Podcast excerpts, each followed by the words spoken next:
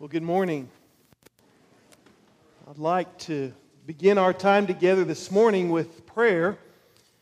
I know many of you, as you came in this morning, were uh, had to walk around an ambulance that was out front, and uh, last word I've gotten is Dean was transported to the area hospital and was alert and uh, uh talking when he when they left, and so we're hopeful. I haven't heard a report since then, but uh, Trish went with him to the hospital. And I'm reminded as we sing about the stormy banks of Jordan that there are many who even today are going through and sitting on those stormy banks. Uh, Sarah, as many of you know, Sarah Williams passed this week, and her family preparing for a time of, of celebration, but also that time of, of grief on Tuesday as they prepare for a memorial service. Um, other, another family in our church this week had a, just a tragic death in their family, an extended member of the family. Um, we've had a lot of surgeries this week. Um, on, a, on a happy note of, of hope and, and, uh, and healing, I visited with Wynema Caswell, 95 years old, had heart surgery this week and amazed the doctors. And when I visited with her on Wednesday, she was preparing to go back home. So, um, a lot of things going on. And I, I felt it's important as we continue in our worship to just have a time of of prayer and reflection, of, of going before the Lord and asking Him to come and be the pastor and shepherd that we need. Father, we thank you. We thank you that on the stormy banks of Jordan, that you do not leave us alone, but that you are shelter. And Father, you are the great physician, you are the healer, you are the one who, even when death in this life prevails, that you come alongside of us and offer comfort and strength and hope. We thank you for the promise and the gift of everlasting life. And Lord, as we look at the scripture today, as we study this story about the Samaritan woman, may we not get tied up in its familiarity, but may we allow your Spirit to speak to us in new ways. Come, Lord Jesus. Bring living water to our dry and parched and thirsty souls on this day. For this we pray. In Jesus' name, amen. Well, have you learned to laugh at yourself yet?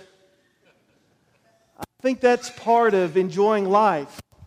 Because if you don't learn how to laugh at yourself, then life can be really difficult. I was getting my hair cut the other day, and my barber was showing me the back, and, and I said, Well, it looks like you took a little too much off in the back. See, the choir gets this because they've watched over the last seven years what's been taking place. And he said, No, he said, Wait. He said, I can take a little off, but I can't put any extra on.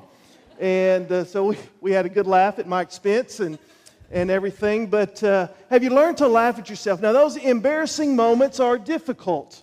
And I've, I've shared my embarrassing moments with you again, so I'll just confess again today. I was a, a freshman at OU, and, and I, uh, you know, incoming freshmen don't really understand college life and dorm life very well, so I made the mistake of signing up for an 8 o'clock class. I was used to my eight hours of sleep at home, and, and so I got to the dorms and I discovered that eight hours of sleep didn't necessarily come at night. And you had to get a few hours where, where you could. And so I was taking calculus.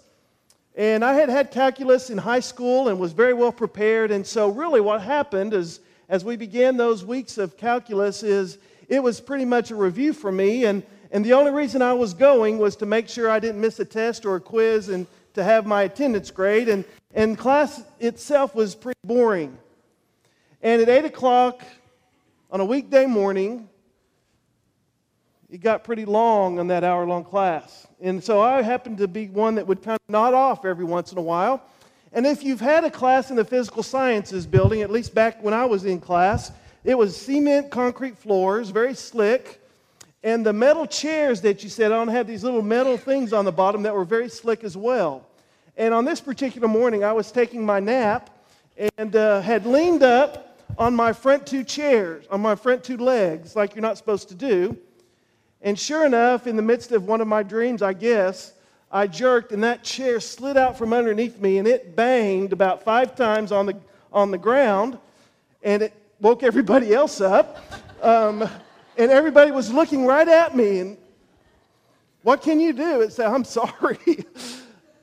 wow. The other time I remember, I'd only been in Panama for a few days, and, and the missionary said, I guess they, they took the, the journeyman out, or anyway, I was in town for the first time in Panama City. And, and so we went to a restaurant. Several of the missionaries joined us.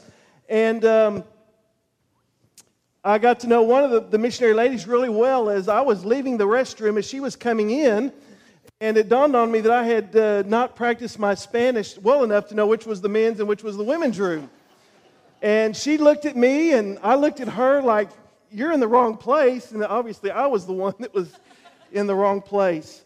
I thought, Wow, these Panamanian restrooms are really cleaner than what I anticipated. Um, but that's another story. Uh, anyway, have you learned to laugh at yourself? Have you learned to move beyond those embarrassing moments and, and to chuckle and laugh and enjoy, enjoy what everybody else is. But what about those shameful moments? We don't like to talk about those, do we? About those shameful incidents in our own life that are embarrassing, they're humiliating.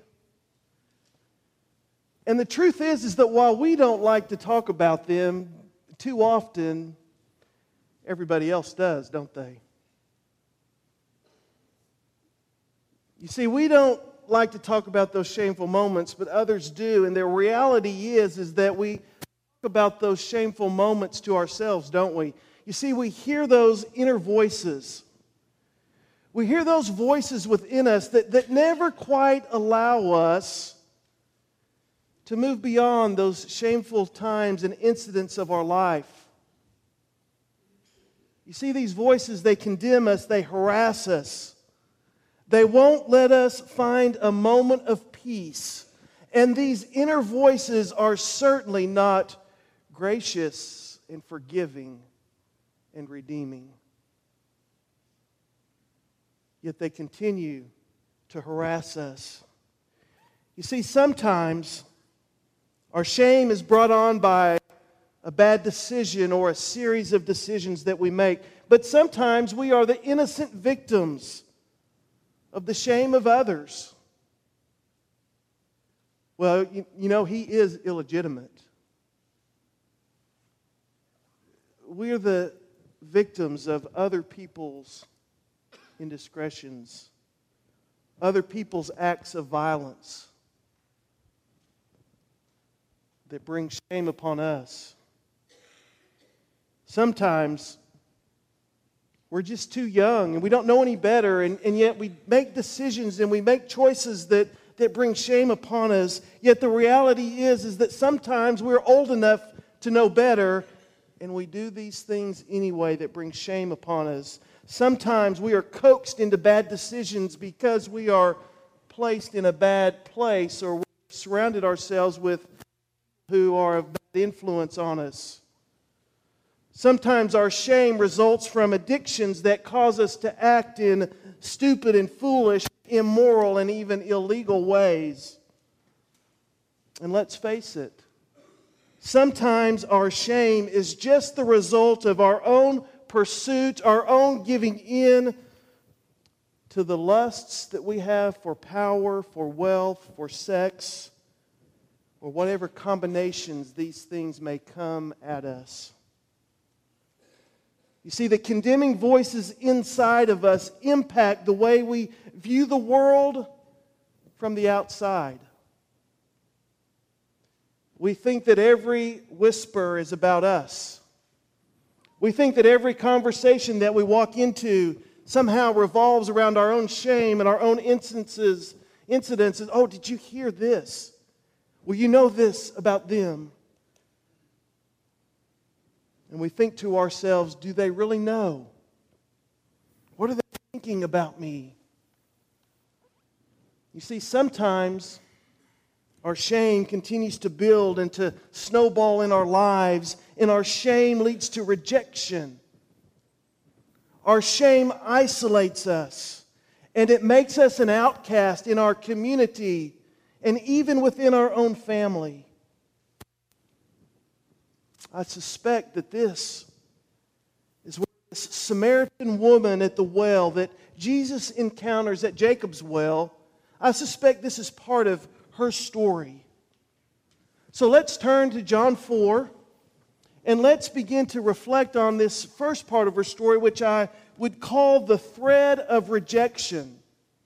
Now, remember, as we're weaving our tapestry this summer through the, the familiar stories of the New Testament, we're, we're trying to identify the, the different threads that run through the particular stories of the biblical text, but also to be honest with ourselves to say, you know, there's a, a thread, a similar thread that runs through my own story, through my own life.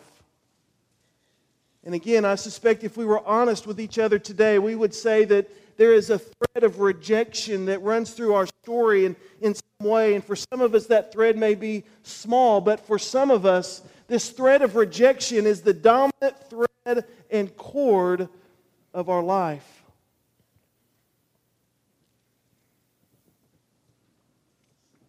This woman, the Samaritan woman, is going at noonday to fetch water.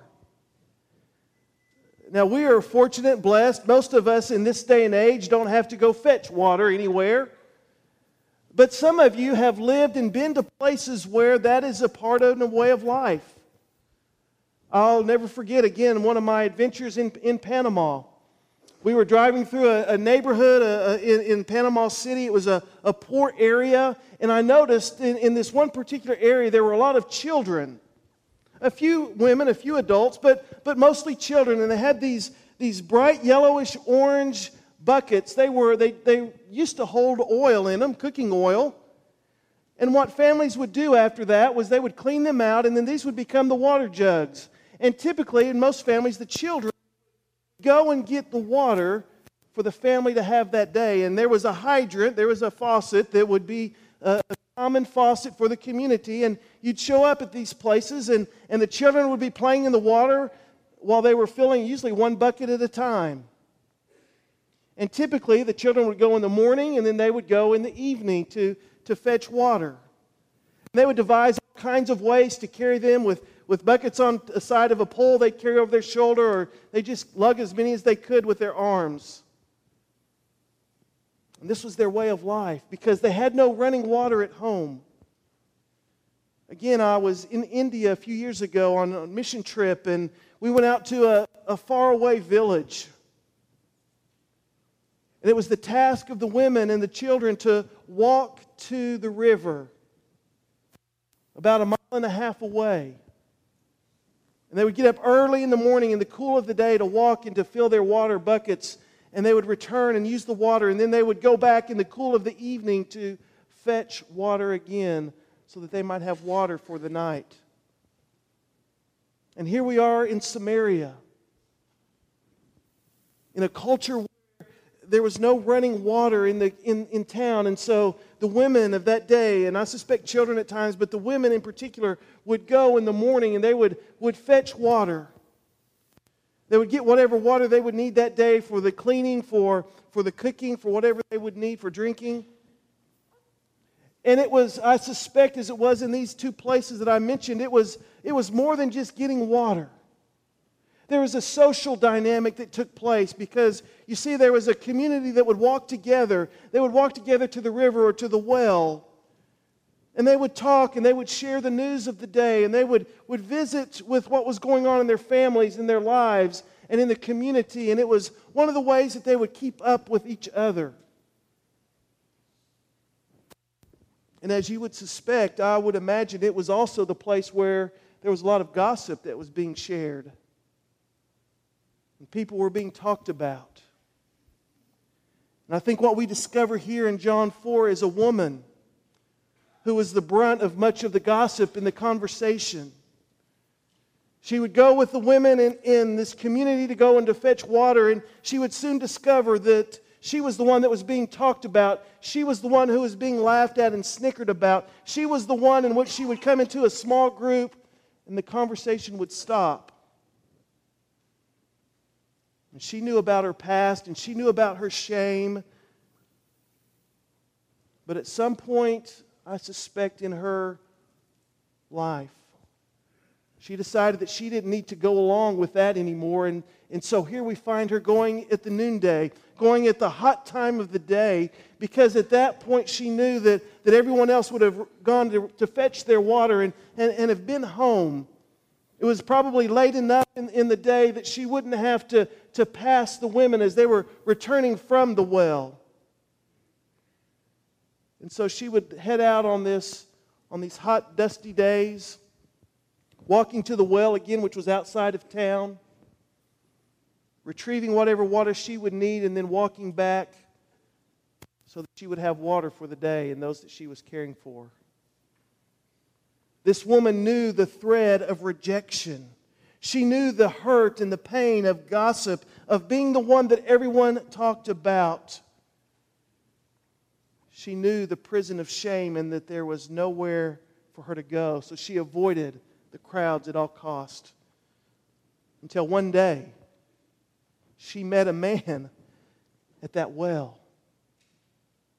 Now, what we have in John chapter 4, I don't think is a verbatim. It's not a word for word of their entire conversation that they had, but certainly it is important snippets. It's important parts of that conversation that, that allow us to flow through the story. And so we have to kind of uh, uh, imagine, if we would, kind of the flow of that conversation and what was taking place. But this woman shows up at the well. Maybe, maybe Jesus was already sitting there and waiting. Maybe he arrived while she was doing her work. But I suspect at some point that a conversation began to, to take place between the two of them to the point where Jesus says to her, can I have a drink?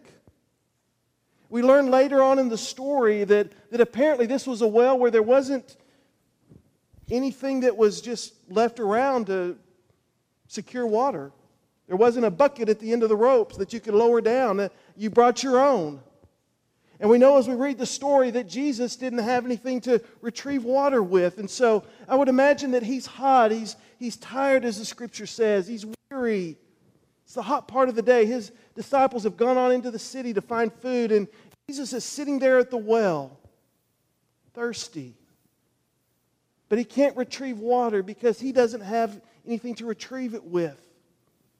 And it interesting? Here's my parentheses for the day. Isn't it interesting that in John chapter 1, we have this beautiful, glorious picture of, of, of Jesus is the Word of God, the Word, the creative Word of God. This, this incredible God. Jesus is God.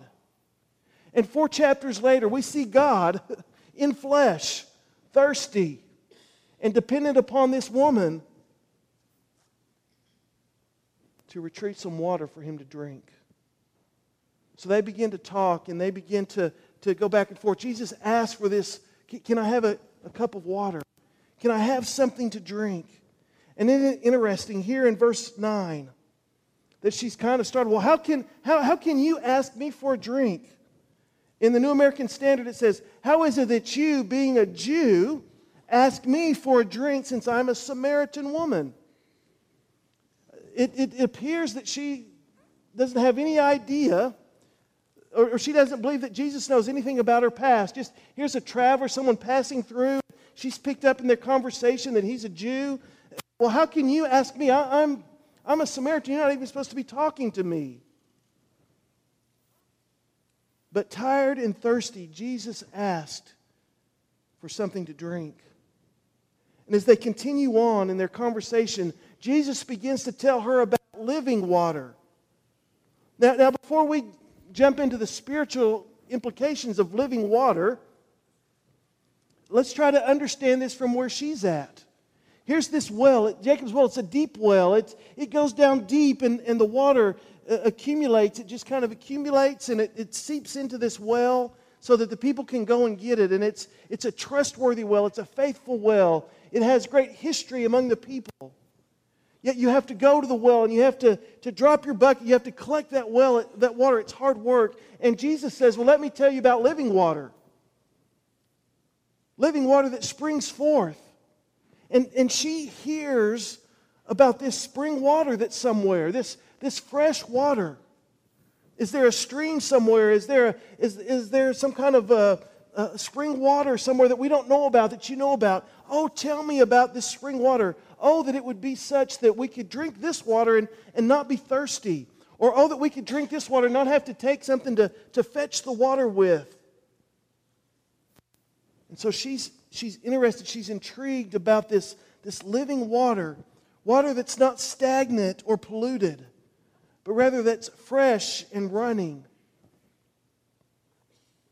And she asked Jesus this question, this, this question about living water, this thread of living water. She says, Well, where can you get this living water?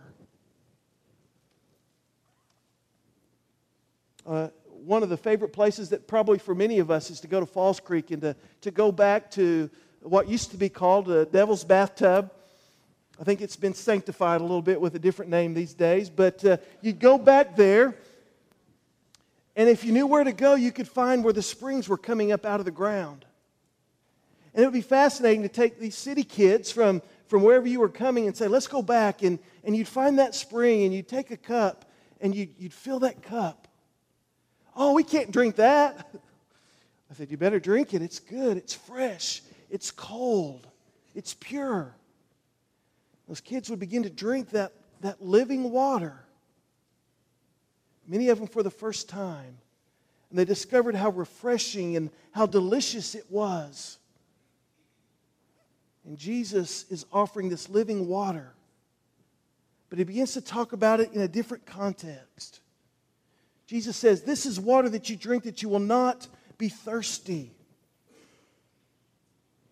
She says, Where can I find this water? And isn't it interesting what Jesus says in response to her question? He says, Well, go and get your husband. It's kind of a weird question, isn't it? I, I want my husband, I want some water, right? But Jesus taps into something there. He, he picks up on something. Maybe it, it's just a revelation from the Father. And he says, You're right. You don't have a husband. In fact, you've had five husbands. And in fact, the man that, that you're living with now is not one of those husbands.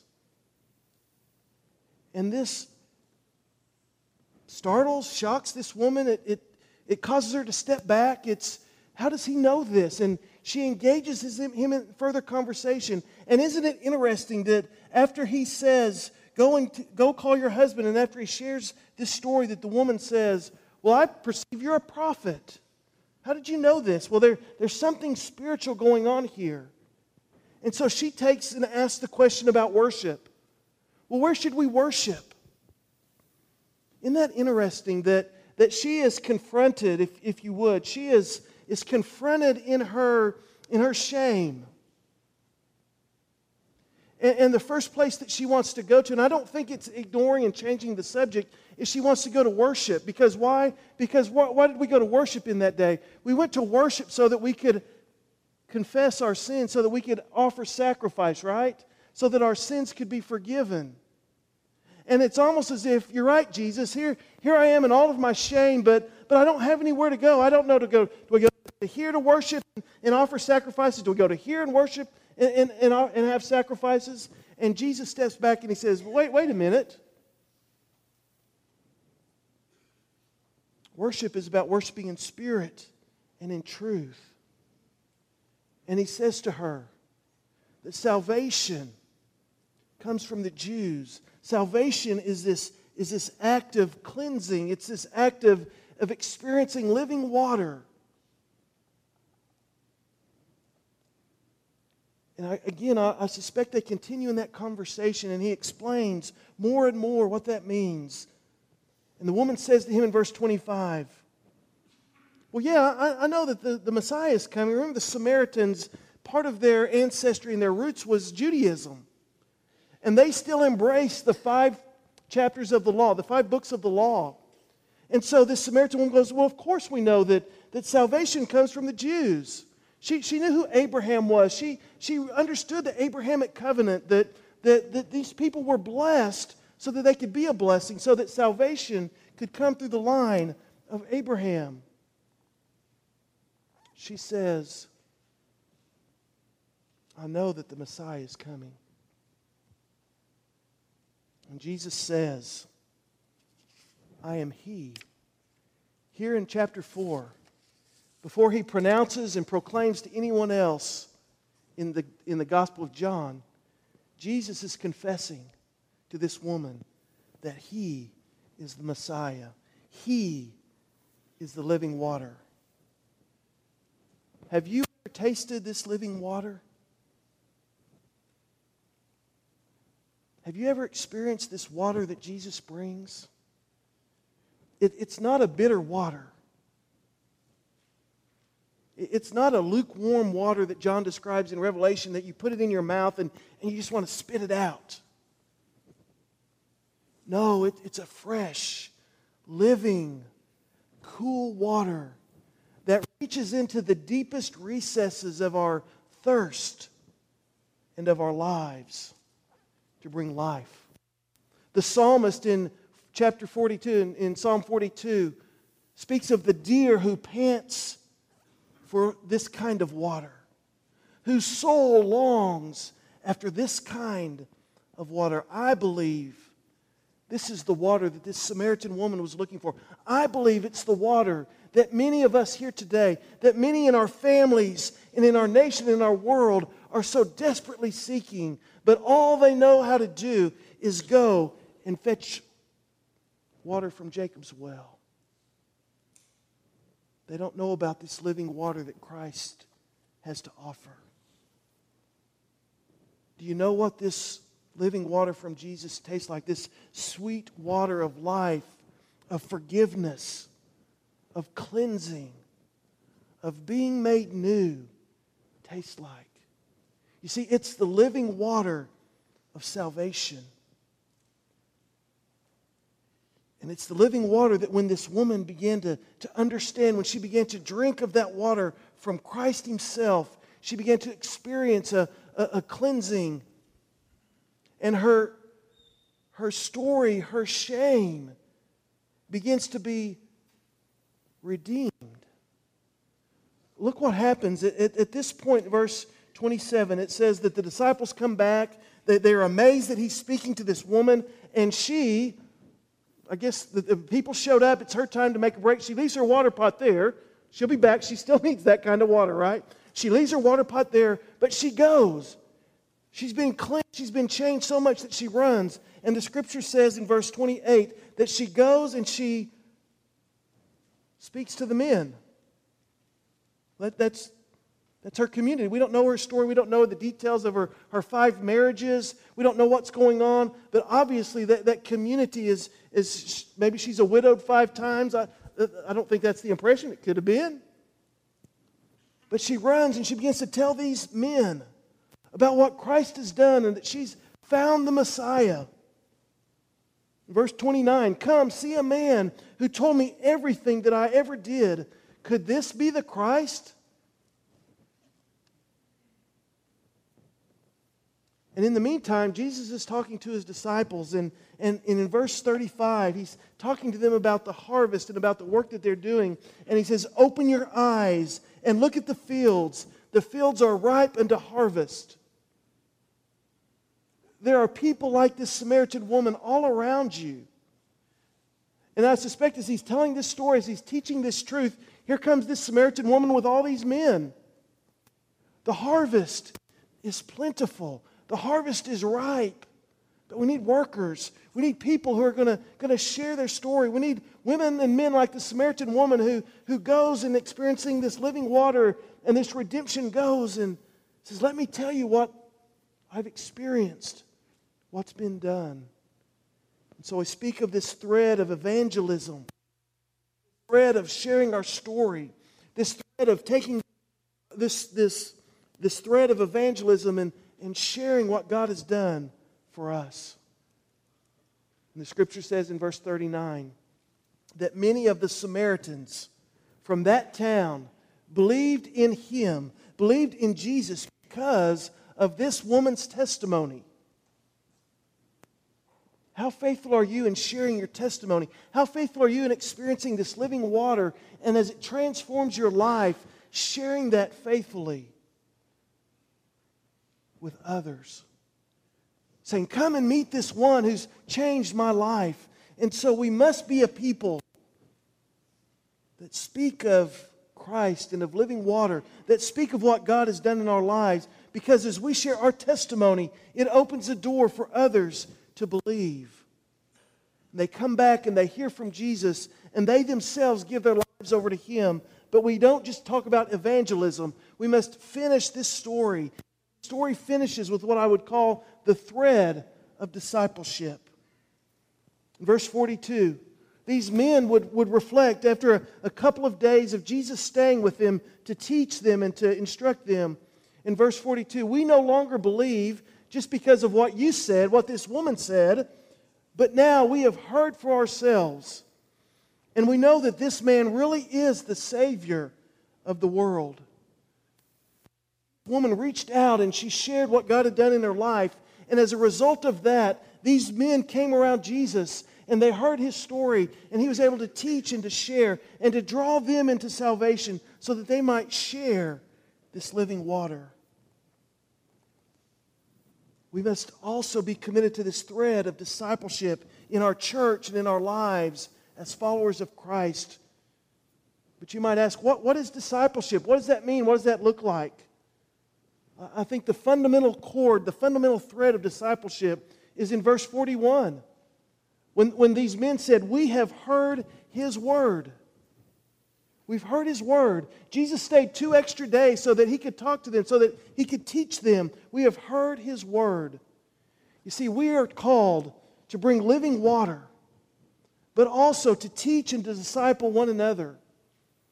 Next Sunday is going to be a, a wonderful day of celebration as we open the East Wing for our youth to return to the youth hall, for adult classes to begin studying and, and discipling each other in, in, the, in the new classrooms. Many in the West Wing will also be moved and, and be in new places and new spaces. As a church, we must take this opportunity to recommit ourselves to this thread of discipleship, to this thread of teaching and hearing from His Word. Are you involved in a small group, in a, in a community, small group community, a, a Bible study group, a, a life group, a Sunday school group? Are you committed to studying the Bible with others? Are you committed to living out these truths and these principles in spiritual community? It takes place in those small groups where we get to know each other, where we share our lives together. It's critical that we as a church begin to grow in this area. We begin to disciple each other. And, and, and I'm talking, first of all, growing a depth personally. But also that as we grow personally, that we widen our communities to include and to invite others to drink of this living water with us. So I pray that each of us will renew ourselves to Sunday school, to community during these next weeks and that we will weave our tapestry with the threads of evangelism, with the threads of discipleship. As we weave our tapestry, as we demonstrate, as we profess who we are in Christ Jesus. I can't imagine as the woman at the well, she began to hear from Jesus of this living water. As she shared with her friends the, the hope and salvation that she had in Christ, that she reflected Maybe she proclaimed that in Christ Jesus, I am satisfied. This is how we'll conclude our, our time together this morning, singing and reflecting on this great truth that in Christ Jesus, we too can be satisfied. The, the deepest thirsts of our lives can be met in Him. As we sing, I trust you'll make your commitments at your, at your pew and your, your place. If you desire to come and to pray and to, to share what God is doing, you come and be faithful, and we'll celebrate with you. Father, thank you. Thank you for your word. Thank you for living water. May we commit ourselves to you in these moments. May we taste of your water springing forth from us and from you. And may we share the good news. May we teach the word. And may our tapestry reflect the goodness of you. In Christ's name. Amen. Let's stand and sing together.